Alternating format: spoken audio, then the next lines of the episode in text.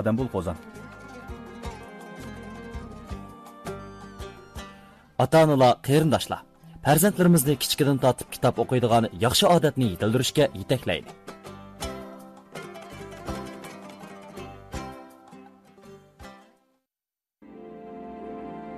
Аңлаватқаныңлар Мәркізі халық радио станциясының Бейжіңден беріп атқан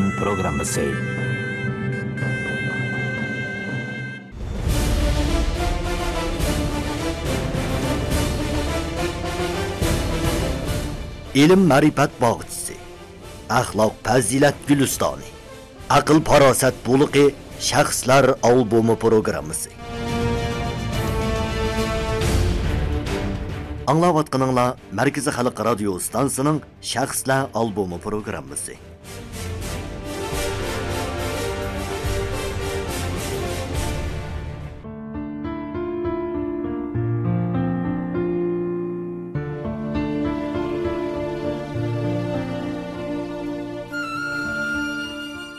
Assalomu alaykum hurmatli radio anglag'uchi do'stlar. Hammanglarning ushbu vaqti xayrli bo'lsin.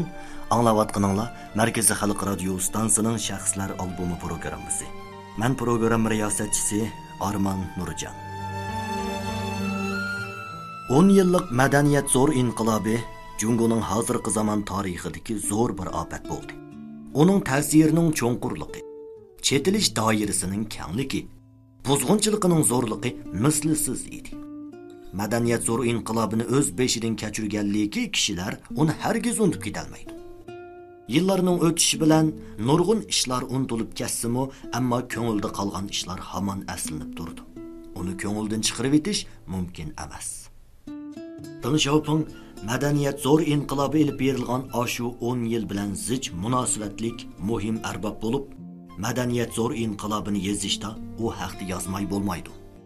Madaniyat zo'r inqilobi ilib berilgan 10 yil yana Deng Xiaopingning hayotida og'dirilish yana o'rnidan turish tarixi bo'lg'achqa. U haqda yozganda madaniyat zo'r inqilobini yozmaymi bo'lmaydi. Deng Xiaopingning madaniyat zo'r inqilobidagi kechirmishlarni yezish ham uning ajoyib kishilik hayotini aslash ham bekor o'tib ketgan yillarni aslash bo'libmi hisoblanadi. Biz bugun davomliq mening otam Deng Xiaoping nomli asar orqali Jungo xalqining o'g'li Deng Xiaopingning hayot sarguzashtlarini aslab o'timiz. Anglashni qo'ldan bermagaysizlar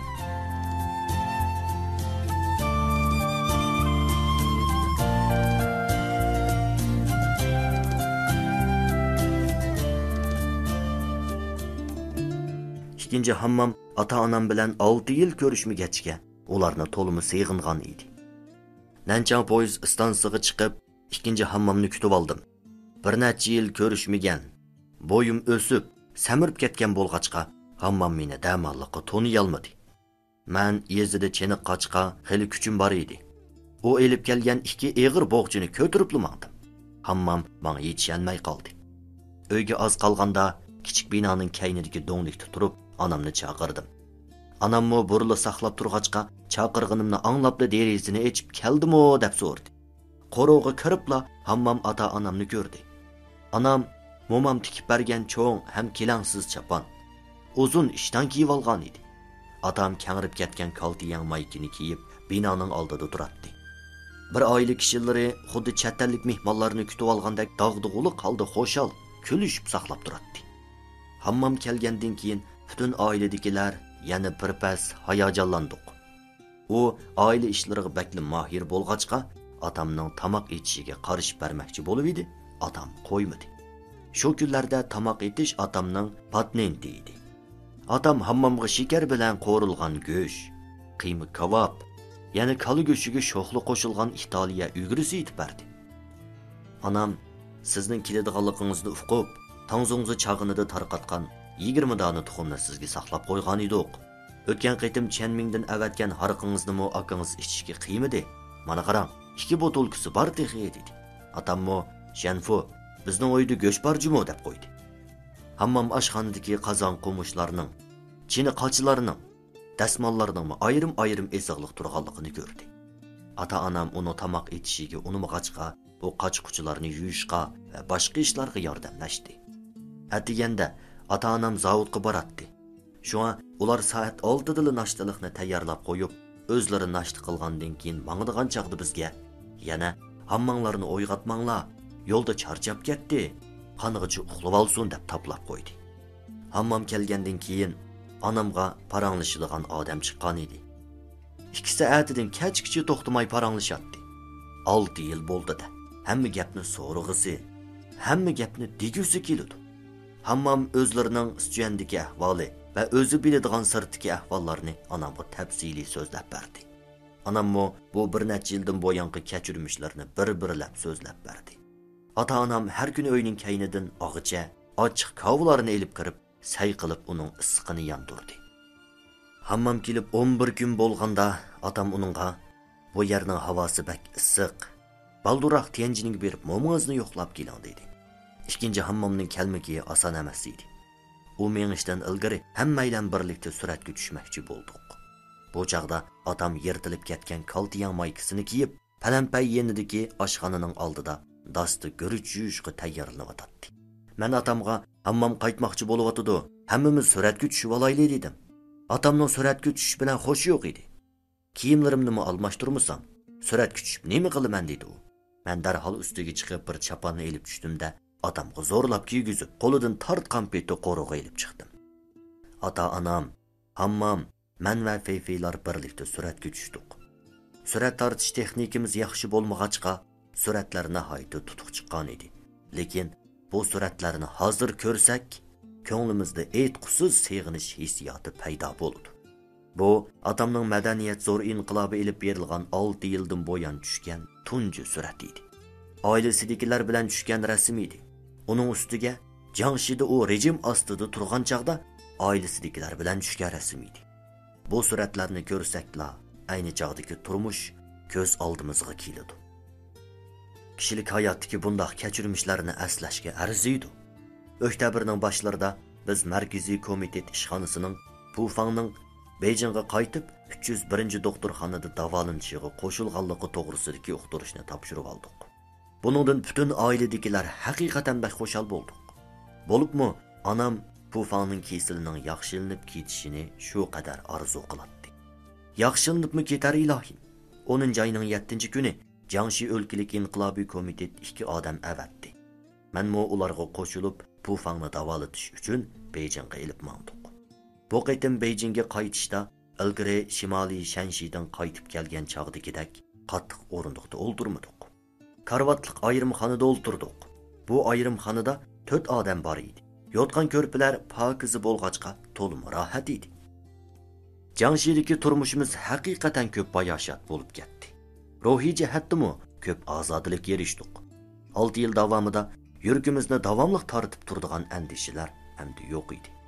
Mo'mam tianjindagi hammomning uyiga ketib tomoq etadigan ig'ir vazifa otamning zimmasiga tushgan bo'lsimi pufaning bejingga davolanishga mengishi bilan uy ishlarimi har holda xili oziyib qolgan edi. Uning ustiga feyfey ikkimiz qaytib kelgandan keyin ota onam jismoniy va ruhiy jihatdan xo'shal edi. Bu chog'da zavoddagi rahbarlar va ishchilarmi uyimizga kelib o'ltirib ketadigan bo'ldi. Loping tavpayjang chinxunshin qatorliq biz bilan xili tonishliq kishilarmi uyimizga keldi. Chinxunshin kelgan chog'larda tex onamning tangzungzi tayyorlashiga yordamlashdi.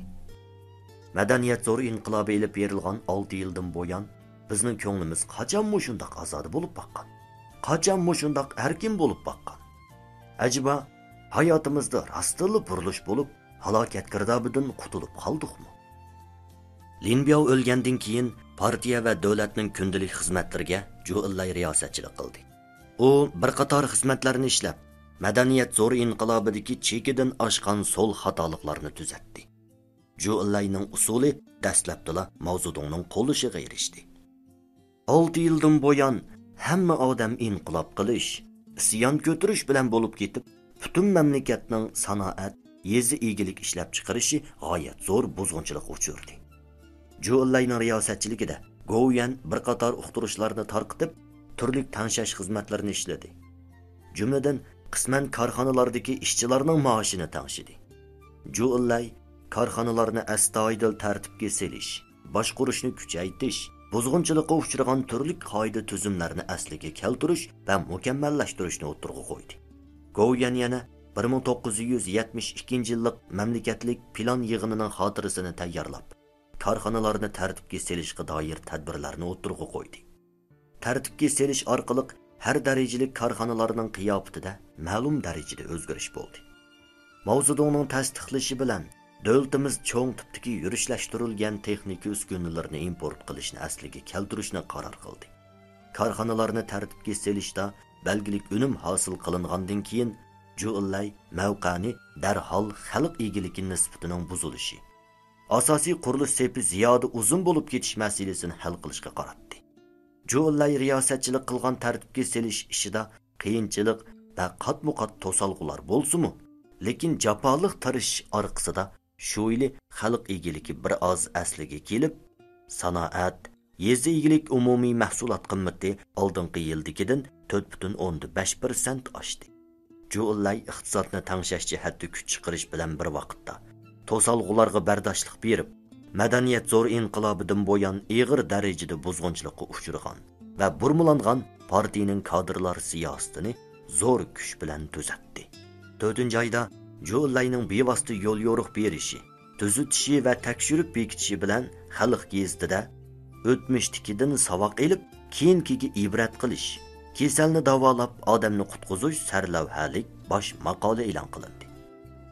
Bu bosh maqolada madaniyat zo'r inqilobida peshqadam kadrlar ziyolilarning zarba va ziyonkashlikka uchirganligi shundoqla uvol qilingan yolg'on xato delovlarning butun mamlakatni qoplab ketganligidek ig'ir ahvollarga qarata partiyaning kadrlar siyosati qayta ta'kidlandi.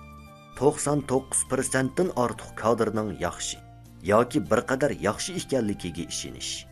Dushman bilan o'z o'ttirisidagi ziddiyat bilan xalq ichidagi ziddiyatdan iborat xarakteri o'xshash bo'lmagan ikki xil ziddiyatni qattiq farqlantirish ta'kidlandi.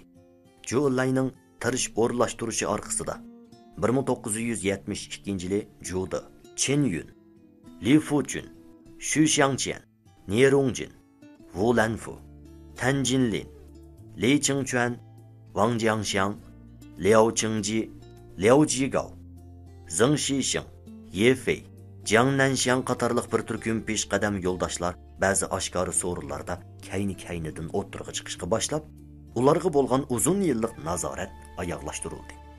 balnisda yetib davolanish imkoniyatiga ega qilindi partiyaning yuqori darajalik bu kadrlarning ozod qilinishi markaz va yarlikdagi zo'r bir turkum yuqori o'ttiri darajalik kadrlarning ilgari oxiri bo'lib xizmatining asliga keltirilishiga turtki bo'ldi.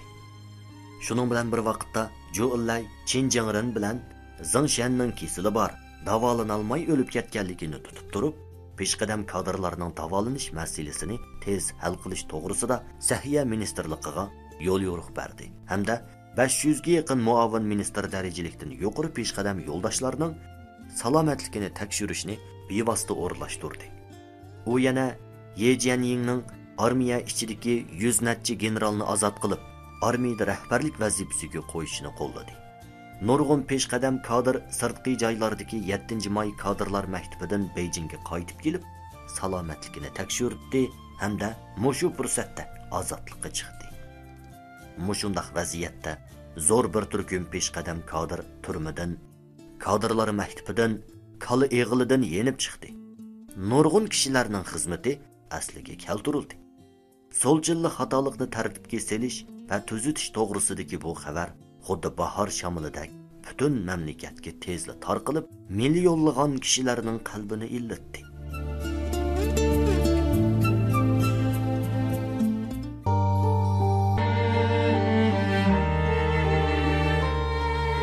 kishilik hayotning qimmati ham zinnati shaxslar albumi programmasi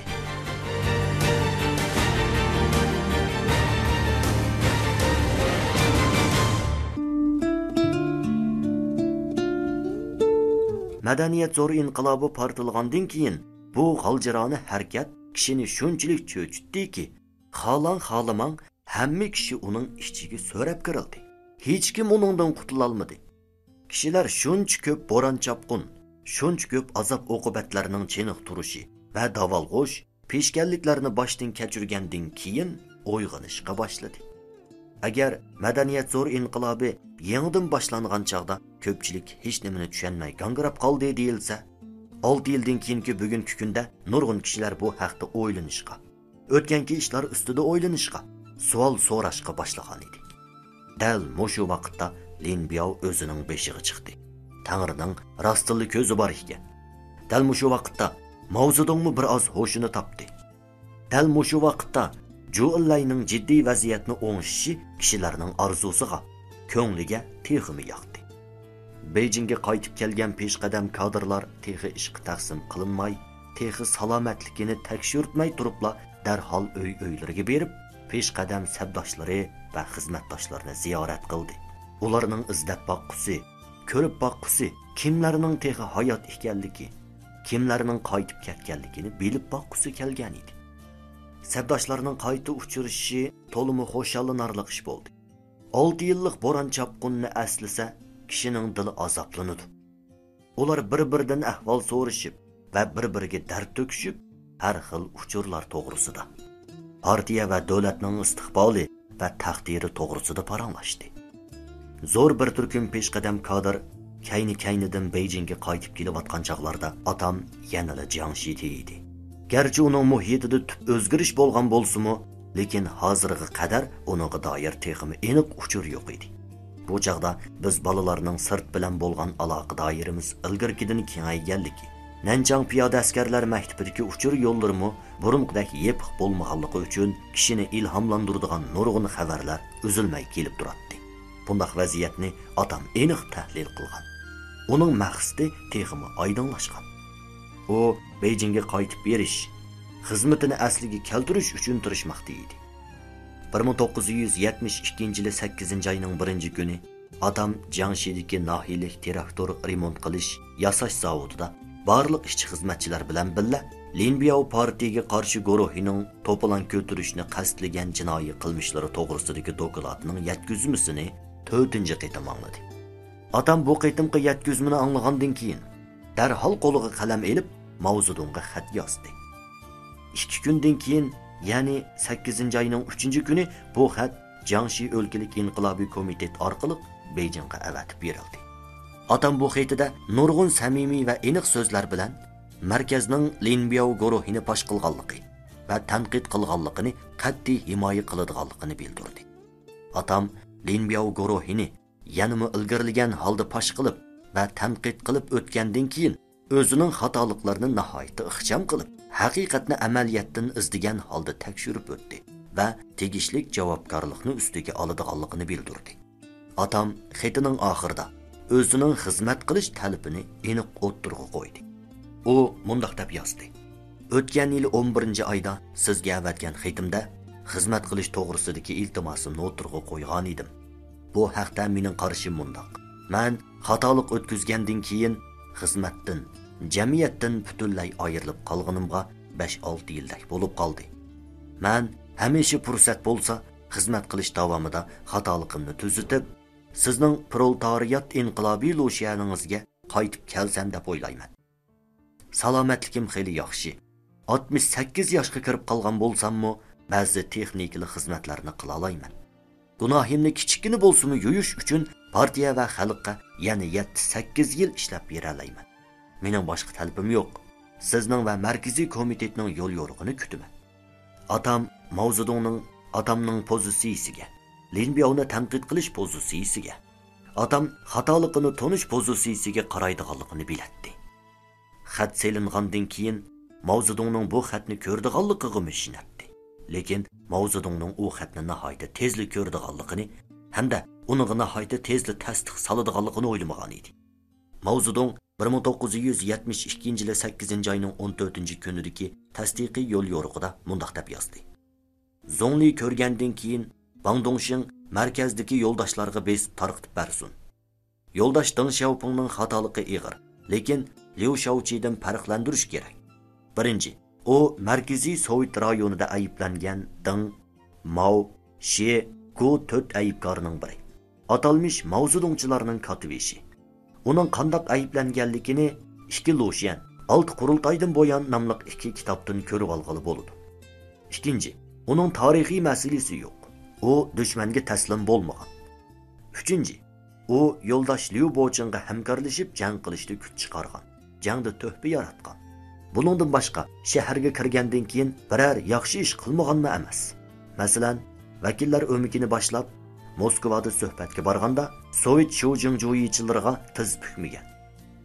mavzudung odamning tarixdagi tuhfinlarini muayyanlashtirgandan keyin oxiriga mundaq bir jumla so'zni qo'shib qo'ygan.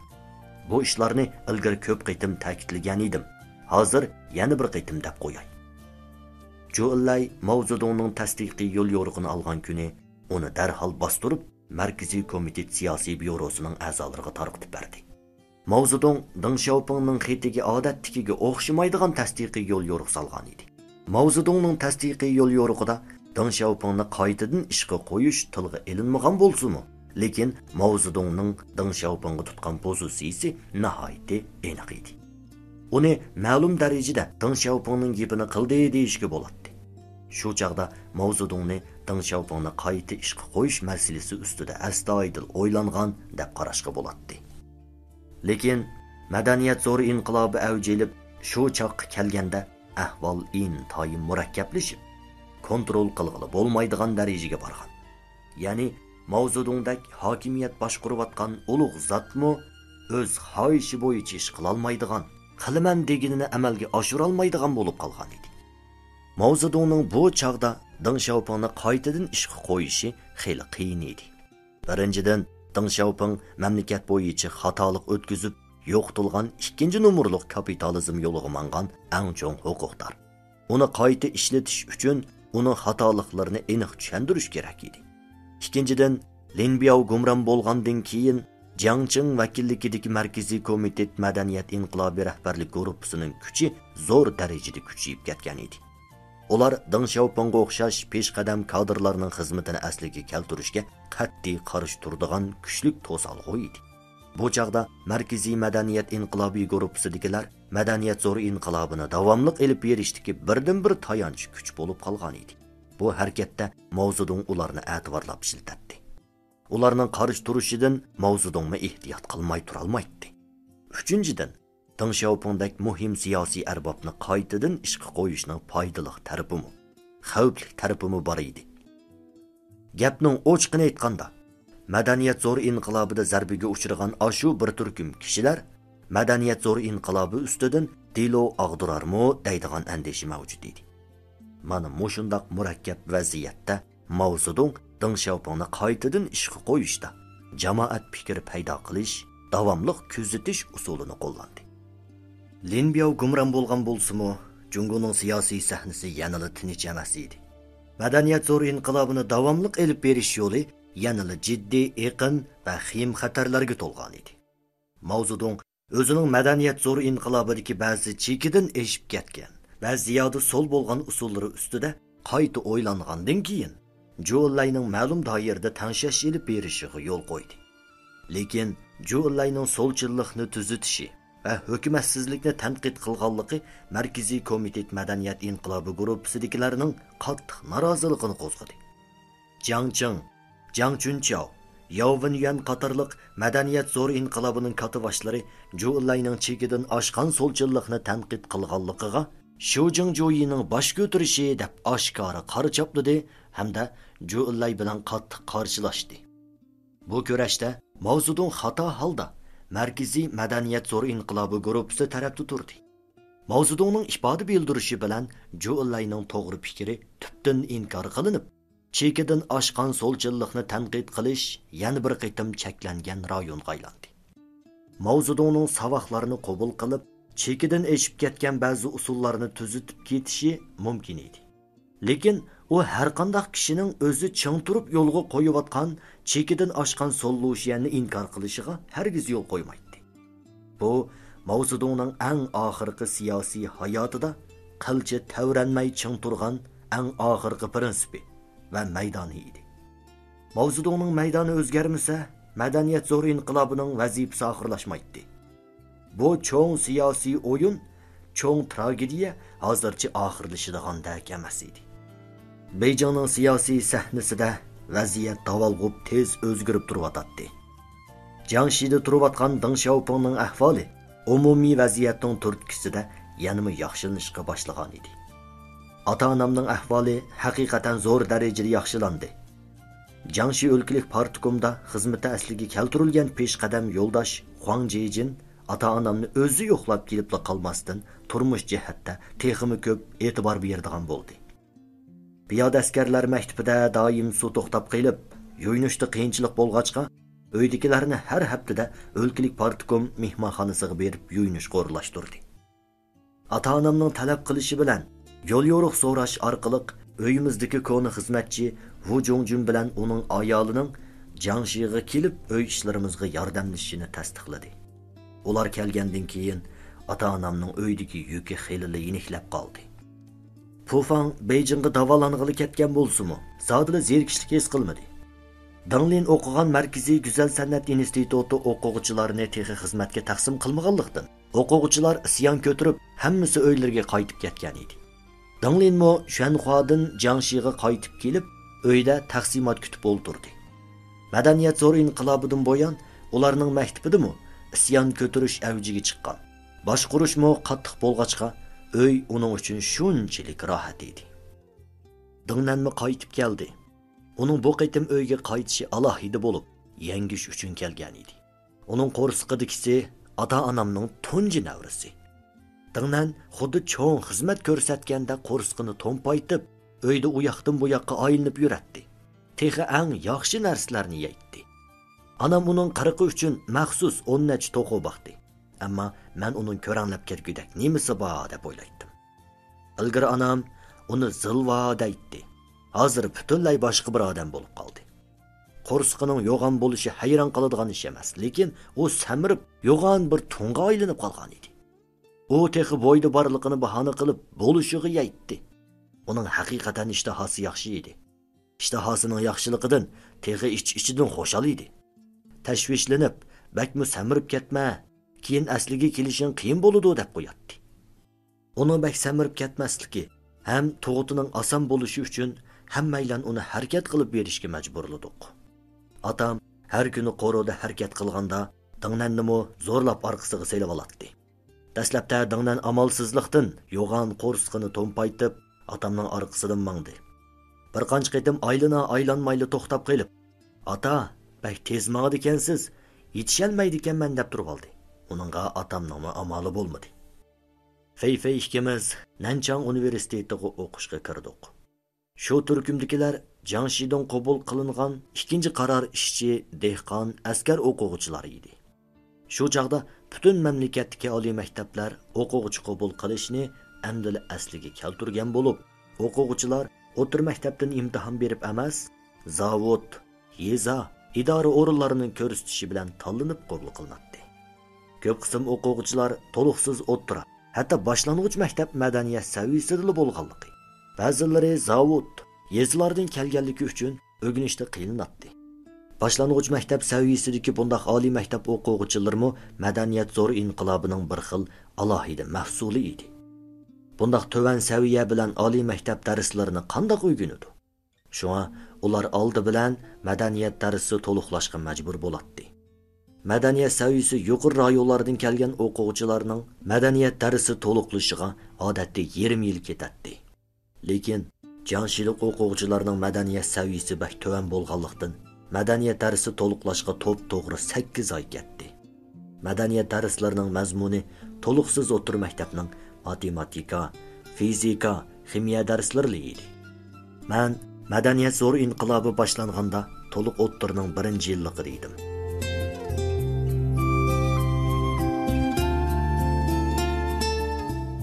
Xo'sh, aziz radio anglag'uchi do'stlar, bugungi programmamiz shu yerda oxirlashdi. Agar bugungi programmamizni vaqtida anglayolmagan bo'lsanglar, stansimizning Uyg'urcha radio tori, ya'ni uch w chekit uycnr.com toriga kirib, qayta anglasanglar bo'ladi. Shaxslar albumi programmasi har kuni bejing vaqti soat 18 dan 30 minut o'tganda, Urumchi vaqti soat 16 dan 30 minut o'tganda, takror anglish vaqti bejing vaqti soat 0 da. Ürümçi vakti 22'de davamlıq huzuranladı boludu.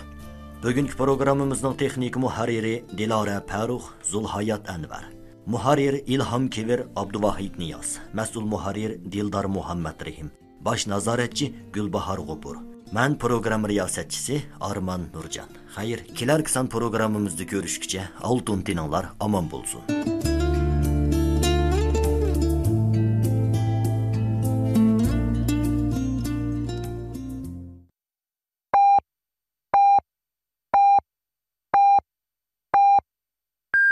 Бейжің вақты саат 19.